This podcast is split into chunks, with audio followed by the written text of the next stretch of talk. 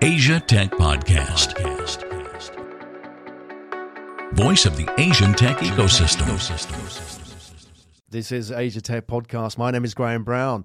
We are going to Hong Kong to talk to Marta Dowejko, who's the research assistant professor at Hong Kong Baptist University. Now, Marta's published a lot of research recently on ecosystems in Asia and Hong Kong and Greater China specifically. Her reports include Crouching Tigers, Hidden Dragons, and also she was the lead of the Global Entrepreneurship Monitor about Hong Kong and Shenzhen. So, the next 30 minutes, we're going to learn about the Hong Kong tech ecosystem. We're going to learn, importantly, about the Greater Bay and Shenzhen, the latest research, and some great data as well that Marta's going to share about investment rates in Shenzhen compared to the rest of the world. It really is an eye opener. So, stick around for 30 minutes. Myself, Graham Brown, and Marta Dowejko are going to take you on a journey around the Greater Bay, Hong Kong, Shenzhen, and the tech ecosystem. Asia Tech Podcast. Find out more at atp.show. Hello and welcome to Asia Tech Podcast. My name is Graham Brown. I'm joined by Marta Dowejko, who is the Research Assistant Professor at Hong Kong Baptist University. Marta, welcome to the show. Hello, hello. How are you? Yeah, very good. Great to have you here. Just uh, let's sort of put a bit of backstory out there first. Where are you from, Marta? I am originally from Poland. Uh, I came to Hong Kong in 2005, hmm. and that's where my story, uh, my love for entrepreneurship started. Right. So, um, so was that your first time in Asia? 2000. Uh, yes, yes, actually, yes, and it was my first time outside of Europe, if you can right. imagine. Okay. So, uh, so this was. Uh, we arrived here with my then boyfriend, now husband, uh, and he started working for a business here, and and I started working at the university, and then I proceeded with my my academic career. Uh, worked mm. uh, worked worked at Hong Kong University, a Chinese university, at Baptist University right now. So I did a pretty much a tour of of local mm-hmm. uh, educational institutions. Oh, great. And did was it part of your master plan when you came to Hong Kong? Were you thinking when you were back in Poland, right? We got to go to Asia because that's where the action is, because that's where the future of entrepreneurship is, or was it more of let's just go and see what happens? Well, I think uh, I think it was a little bit more of the second uh, because uh, when I when I uh, when I graduated, I actually, actually graduated uh, with a degree in marketing. Hmm. And uh, and I had an idea, a big idea, to do a PhD outside of Poland, uh, and uh, and when I first started started doing it, I I really enjoyed it. But then I was looking for a field that was much more uh, uh applied in a sense that it would give give much more um, support to people who will be actually using this research in the future. Mm. And so arriving in Hong Kong and seeing what's what's uh, what's happening in here and how much how entrepreneurial it is I know that at that time people were complaining that Hong Kong was not that entrepreneurial, but if you come from from other places in the world, you actually see the big difference. And what people are complaining about here, it has absolutely nothing to do with absolutely. other places in the world. Yeah, yeah. Uh, well, hmm? well, let's. I mean, we'll talk about so, your so, your your research in a minute, but with obviously some of the reports that you've written, you've written uh, some well some great reports, for example, like the ecosystem reports in Hong Kong, Crouching Tigers, Hidden Dragons, and you've yes. been involved in the or you've led the Global Entrepreneurship Monitor. We'll talk about those in a minute. You're, you made you raised an interesting point, Marta, about you know coming to Hong Kong and seeing entrepreneurship here. How did that compare, for example, coming from Europe? I mean, I'm from Europe like yourself, and in some ways it's the old world but you know, in some ways, it's very innovative, and there is an entrepreneurship scene there. Is it different in any way in Hong Kong? Well, uh, I think I think it's uh, it's very different. So so when we go back a little bit to my journey, I come from Poland, and and we were going through a big uh, systemic change, right? If you remember, 1989 uh, there was a big change from from a socialist uh, country to a uh, market economy, and, and and and people are setting up their businesses. They had to innovate in order to to stay afloat. Mm. And from there, I moved actually for a few years to Belgium, and I could see the stark difference between the very dynamic new economy and economy that has been established for a long time, for decades, and it's quite slow in how it progresses. So coming to Hong Kong, I kind of get, got back this, you know, this wind of, of, of quick change and opportunities and and and, and things that, that actually happen quite quickly mm. and quite efficient. Mm. So that was to me this kind of the, the difference between between the well established economies in Europe, the new economies, emerging economies in, within the European Union, and what I saw in Hong Kong. Mm. So I, I could I could very much more relate to to this new environment in Hong Kong. Yeah, and why did you decide to do research on that? What was it interesting about those ecosystems and entrepreneurship in Asia and Hong Kong specifically that you felt that you wanted to actually explore more? Okay, so this is there are actually two parts to this answer. First answer is that we actually started our own business with my husband back in 2008, 2007, 2008. Hmm and uh, and we saw so so starting a business right after the financial crisis uh, in the in the economy that is uh, very much opportunity driven, but also has not that much of the support for startups. That was a pretty tough thing to do, I must say, mm. and. Um, and so that was that was something that uh, that gave me this idea of like hold on there should be actually institutions that help uh, startups to develop that help entrepreneurs to go through those through those stages of development and help them with the progress. Uh, on the other hand, um, on the other hand, I was also doing my uh, my uh, PhD in entrepreneurship, and I also saw that there was a big gap in terms of what we actually know about the local markets. Uh, here, local meaning uh, Hong Kong, Shenzhen, and, and Asia in general and so and so I saw that that this is an opportunity for us to to get a better picture of what's going on in here, to have an, a comparison and pro- uh, potentially a, a, competitor to Silicon Valley and mm. and other ecosystems. And so there was a way for us to to kind of uh, help with uh, with developing this this whole scene. So these are my two motivations. Yeah, I mean these are great motivations, and Mm-hmm. Like you said, back in 2008, when you started your business or you were involved in a business then, it was a very different scene. How, how was it compared to 10 years later, entrepreneurship, startups in Hong Kong? Well, uh, whenever my students right now go out and set, set, set, up businesses, I tell them you, don't, you have no clue how lucky you are. Mm.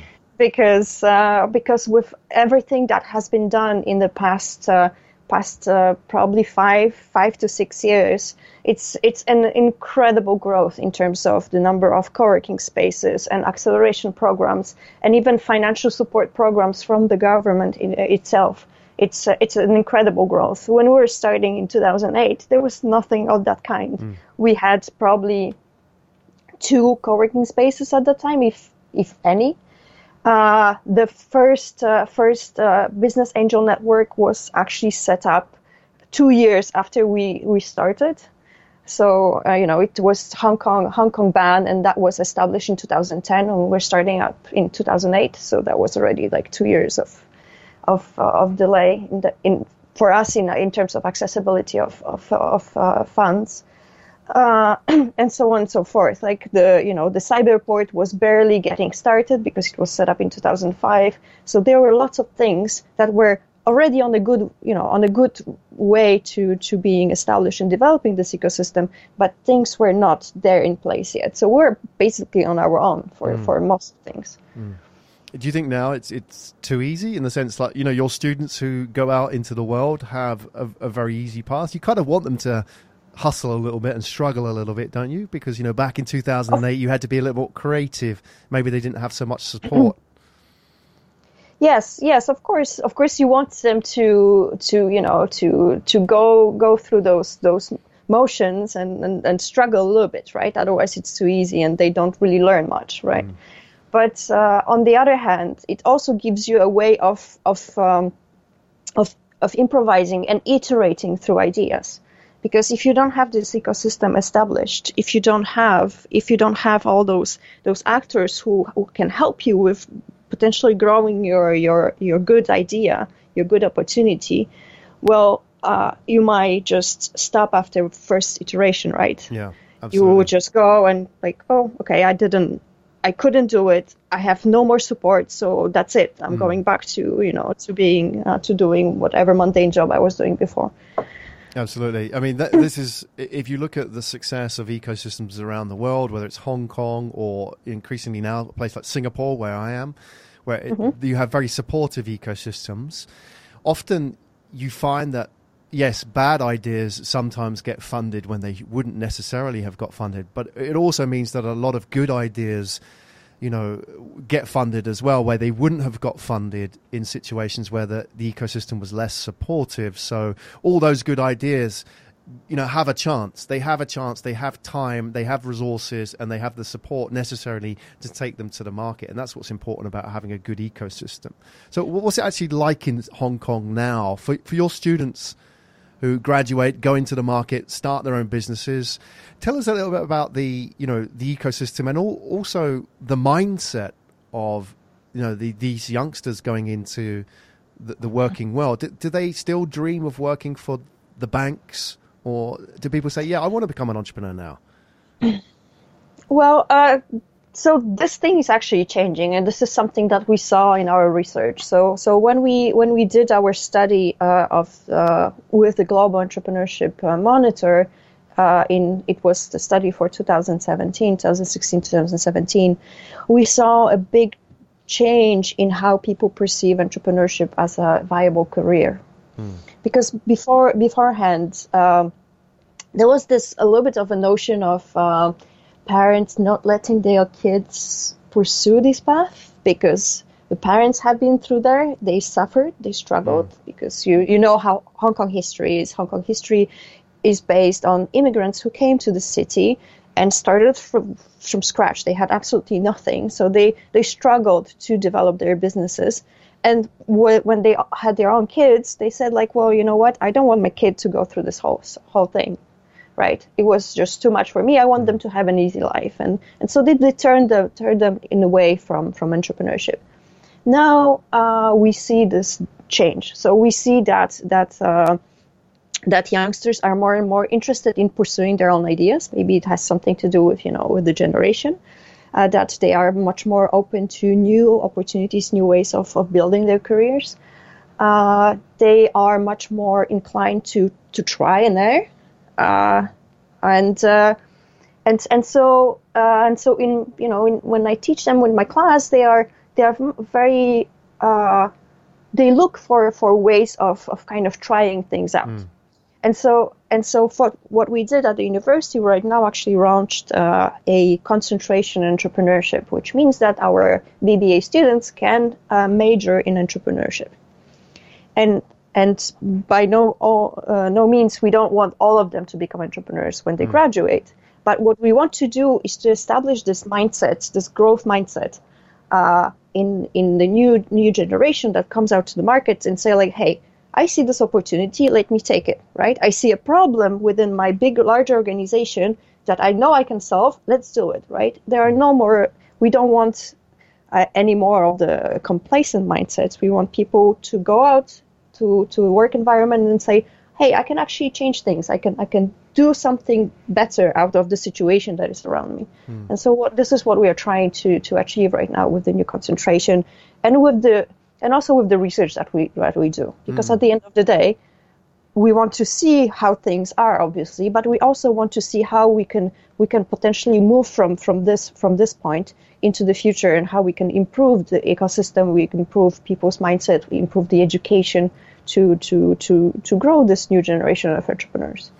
Let, us uh, explore the research a little bit marty if we can and get some of the findings out of there. And i think it's important for the listeners to put this into context. We're talking right now, not long after the, the bullet train between Hong Kong and mainland China, Guangzhou, yes. has opened. I think now, it, what is it, 40 minutes from Hong Kong to Guangzhou that you can get across the. I mean, yes. I don't know how many minutes it is to Shenzhen. It's probably about 15 minutes to Shenzhen, isn't it?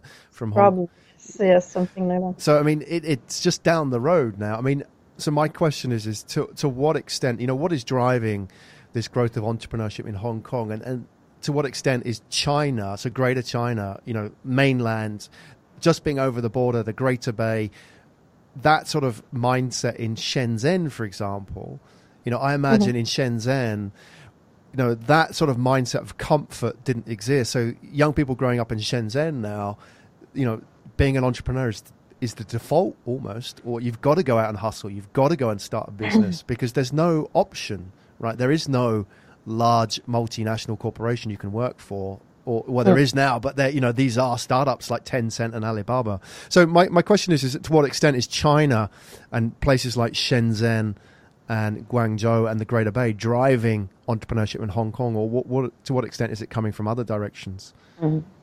Yeah, th- thanks for this question. It's actually that's one of the findings that we that we've had from uh, from from our uh, study last year, is to is is that, that Hong Kong and Shenzhen are actually highly compatible in a, in a way of establishing a larger ecosystem, not only contained within each city, but building something much bigger that can help to develop the entrepreneurial culture uh, within the region.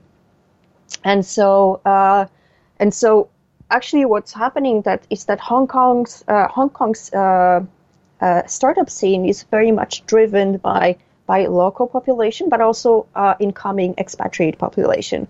We saw a big influx, for example, of of, uh, French community, and there we have you know, but quite pretty prominent fintech uh, group from from French community.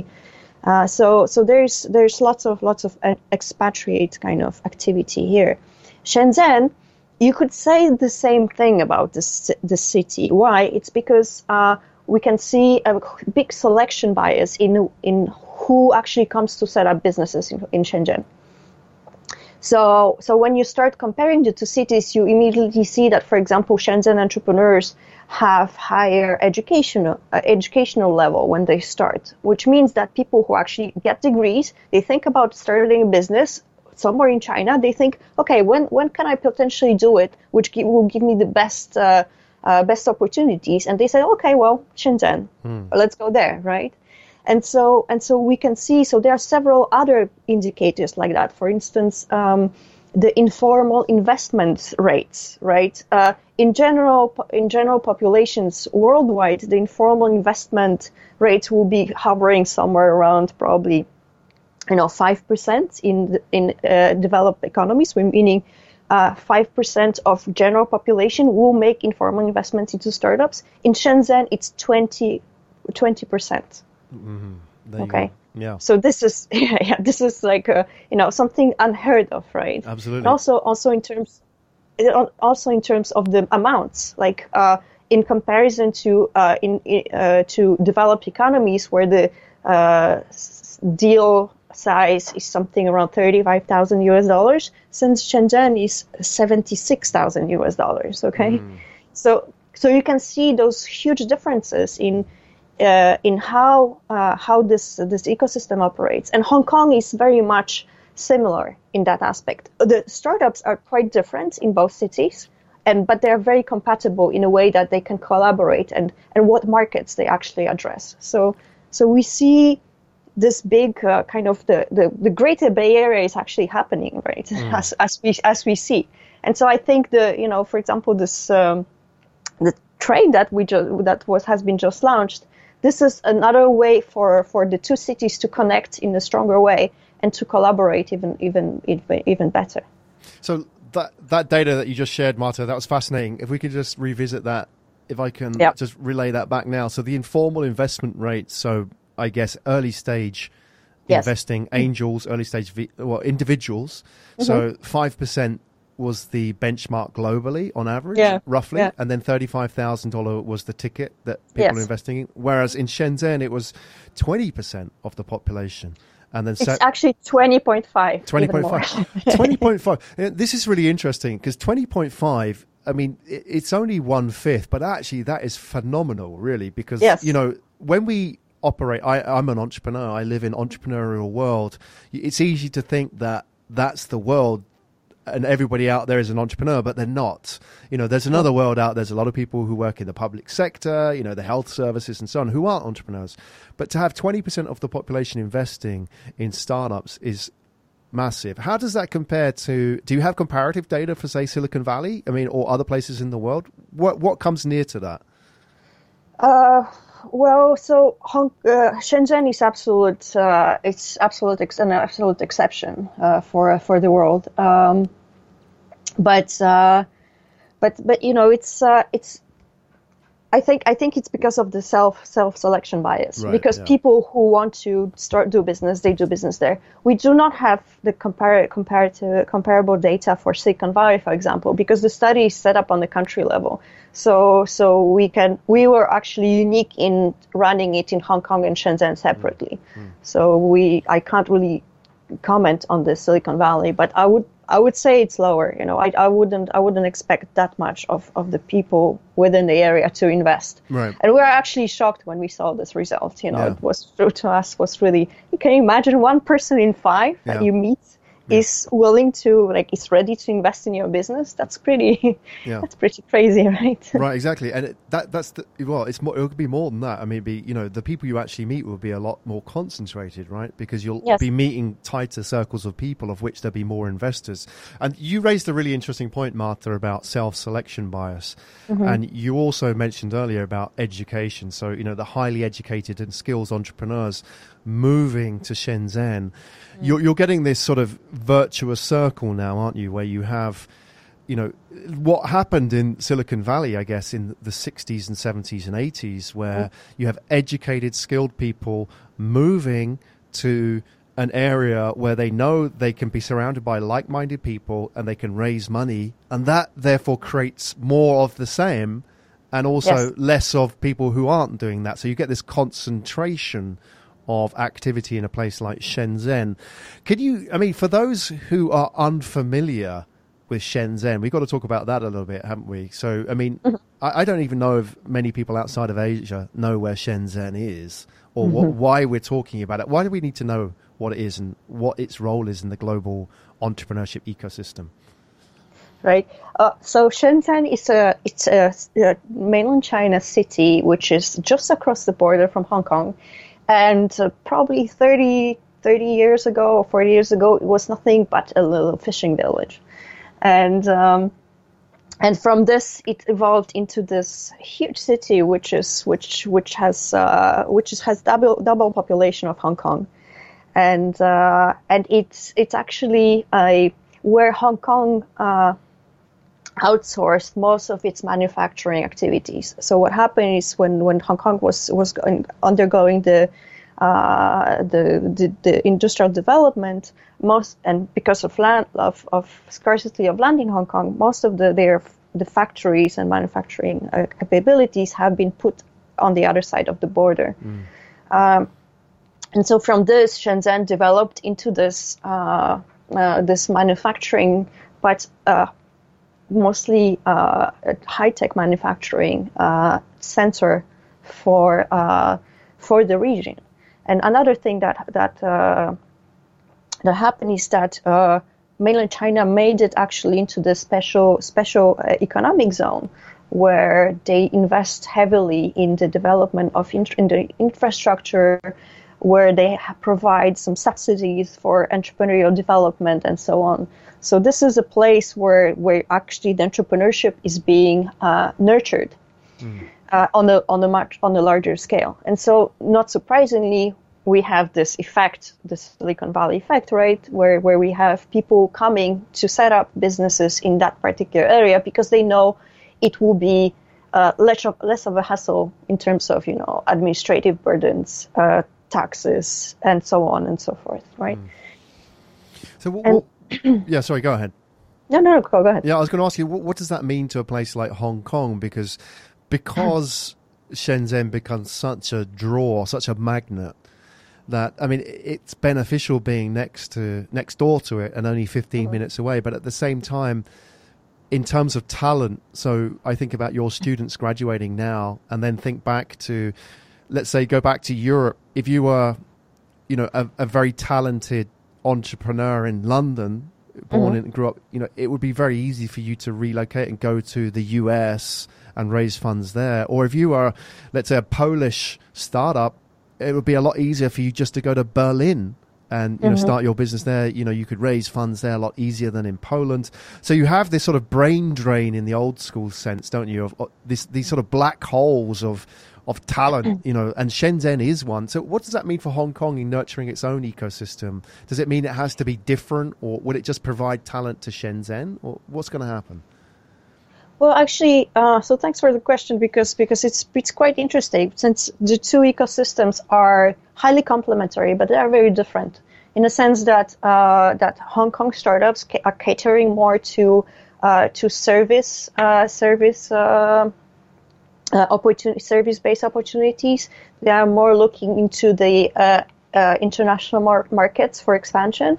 Uh, and they are concentrating on like very much different uh, industries than, than than Shenzhen startups. Shenzhen startups are much more tech driven. Mm. They mm-hmm. provide they provide like the deep level, the deep innovation kind of uh, uh kind of uh, uh, ideas and opportunities, and and they are very much targeting mainland markets. So I do not see like I see the cooperation here. I do not see like obviously there will be some some uh, talent going back and forth, and this is what we actually uh, right promoting right now the this collaboration between the two cities, right, and the and the kind of the, the transfer between between those where people have high mobility between the cities and they can they can set up businesses that that are catering to both types of opportunities, right? Mm. The international service and then and then deep tech uh, mainland China thing, but but I, I, I, can see that as, as, as, as an opportunity. Uh, also, when we looked, we actually looked in our study into the uh, uh, the ecosystems, how these two different ecosystems uh, are different from each other, or mm. or they, they are similar in a sense. And so there are kind of you know uh, like twelve different categories in which uh, experts we we actually interviewed 80, over eighty experts to tell us what they think about these two places, how how they do in terms of uh, entrepreneurial finance, education towards entrepreneurship, government policies, physical infrastructure, and all those ingredients of the ecosystem, right? And so what happened when we mapped it out, we saw that uh, separately, the, obviously they have some strengths and weaknesses, but when you put them together, they basically score number one in the world on almost every single category that there is. Mm. Okay and this is a very very powerful message for actually seeing this this this the co- uh, collaboration between these two as a as an opportunity. Mm. So it, it's important for anybody who's involved in an ecosystem, and certainly those who are on the planning side mm. and supporting an ecosystem, to identify that you know each of these ecosystems has an individual strength and a weakness, and to double down on the strength rather than being. Uh, obviously, you know, Silicon Valley is, is the benchmark, but Silicon Valley itself is changing. You know, if you go back to the, the origins of Silicon Valley and you look at the Hewlett Packards and the Xeroxes and so on, it did everything from hardware to services. Yes. Now, you know, we're seeing this fragmentation, isn't it? So, like you say, Shenzhen would be more of a, a hardware and deep tech yes. Silicon Valley, where if I'm understanding right, Hong Kong would be services like fintech, for example, because it has the the banking and the financial services legacy. Yes. And, and anybody else around Asia as well, they have to understand where their their position is. So, like Thailand, may be more focused on, you know, like travel, hospitality, and food tech, maybe and Singapore mm-hmm. as well. It can't compete as another Silicon Valley in its own right. It has to say, okay, this is what's strong about this city and this region, and let's double down on this rather than try and be everything and be very average at that. Yes, that's correct. That's correct. This is and this is exactly what we have been advocating through this through this research is to show that you know there are, there are different ways of, of, of having this this advantage over other ecosystems and we don't have to be all the same we can actually build on our you know on our cultural background on our on our strengths and and the, and the history of of, the, of certain of certain places. Mm. but coming back coming back to to Silicon Valley this is something that I'm super happy to share actually. I just uh, two weeks ago I went to uh, to a lecture. There was the founder of the World Economic Forum was here uh, with a with a brief visit. And and uh, one thing that that I took from his absolutely amazing lecture what was that he mentioned when he was talking about startup ecosystems, he mentioned Silicon Valley and uh, Hong Kong, Shenzhen, Greater Bay in one sentence as the two ecosystems, the, mm. biggest ones and the most important ones in the world.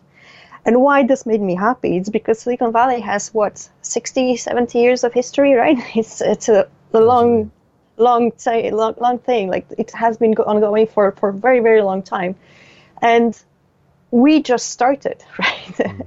the whole thing started maybe what in 2012, 2013. If I if if I really try to pinpoint the the, the you know the exponential growth when it when it when it became uh, became such a such a big thing. So within just five years, to, to, we managed to to achieve almost almost impossible. I would say. Mm-hmm. Yeah, this is a fascinating area, isn't it? Because we're at yes. the very beginning, and I think it's it's kind of difficult, isn't it, to see the master plan, if you like, when you're actually inside it, and that's why it, mm. it it's a challenge. You've got to step. Your research, I think, is fantastic in helping people understand where this is going, and help people step outside and say, "Oh, look at what's going on." I mean, if you were to go to Google, for example, Google Maps, and I, I challenge anybody to do this listening as well. Is go to Google Maps and type in the Greater Bay, and it actually takes you to San Francisco. It doesn't because so the idea the Greater Bay doesn't exist geographically yet. I mean, it's an idea and it's sort of coming yeah. together. But let's fast forward if we can, Marta, sort of 10 years, 15 years from now, if we went to 2030 and beyond, what will the Greater Bay mean, especially, you know, for kids graduating from, you know, college, from university, you know, what will the Greater Bay mean to them? In 10, 15 years? Will it be like a de facto? Will it be an option? And how, how do you think people will be thinking about it in those terms? Well, I, I think I think it will be much more uh, much more co- cohesive in, in the sense that we already see the the infrastructural development right in the in the area. So every single city will be connected to each other. It will be very easy to commute from one place to another. And so just like right now, uh, we commute from from you know from Kowloon to Central in 15 minutes, that will be the same. That will be the same case for commuting from from Hong Kong to Guan, to Guangzhou, right? Mm. So so this those uh, physical barriers will not be there anymore. And so I imagine that people will be more uh, able to leverage different opportunities that, that those different places are offering. And that's why we're trying to, in our research, look into the strengths and weaknesses of several of different places and see how we can potentially achieve this this, uh, this synergy effect between between different different cities and how we can build opportunities across these these uh, these different cities. Mm. And so I, this is something that I see I see happening already, right? And and this is what we are saying to our students as well is that don't think don't don't really think locally and and don't really think in one direction. Think think inwards. Think also what what opportunities the whole area is bringing to you, and, and how you can leverage that for for build, building your businesses in the future. Mm. Great advice. That's Marta Dowejko, everybody, research assistant professor at Hong Kong Baptist University. Marta, where would be the best place that people can find out a bit more about you and also, importantly, your research? Well, I invite them to visit our uh, Entrepreneurship Center's website, which is aic.hkbu.edu.hk. Mm-hmm. And this is where you can find our Global Entrepreneurship Monitor study. And uh, and please also visit my uh, LinkedIn profile, and you'll find the links to all the reports there as well. So they are freely downloadable because as academics we feel compelled to share our Absolutely. knowledge with everybody. Well, you're doing great. And, and I love the research that you're doing, and I think we need Thanks. to give it more prominence and help share it on the global stage, not just to people in Hong Kong and China and Asia, but to people outside as well to understand what's going on. So thank you so much, Marta, for coming on today and sharing a little bit about your journey and your research. And uh, would be great as well at some point in the future to get an update when you have new research coming out to get you back on the show and to share with us your findings. Wonderful. That would be great. Thank you so much. You've been listening to Asia Tech Podcast. Find out more at atp.show.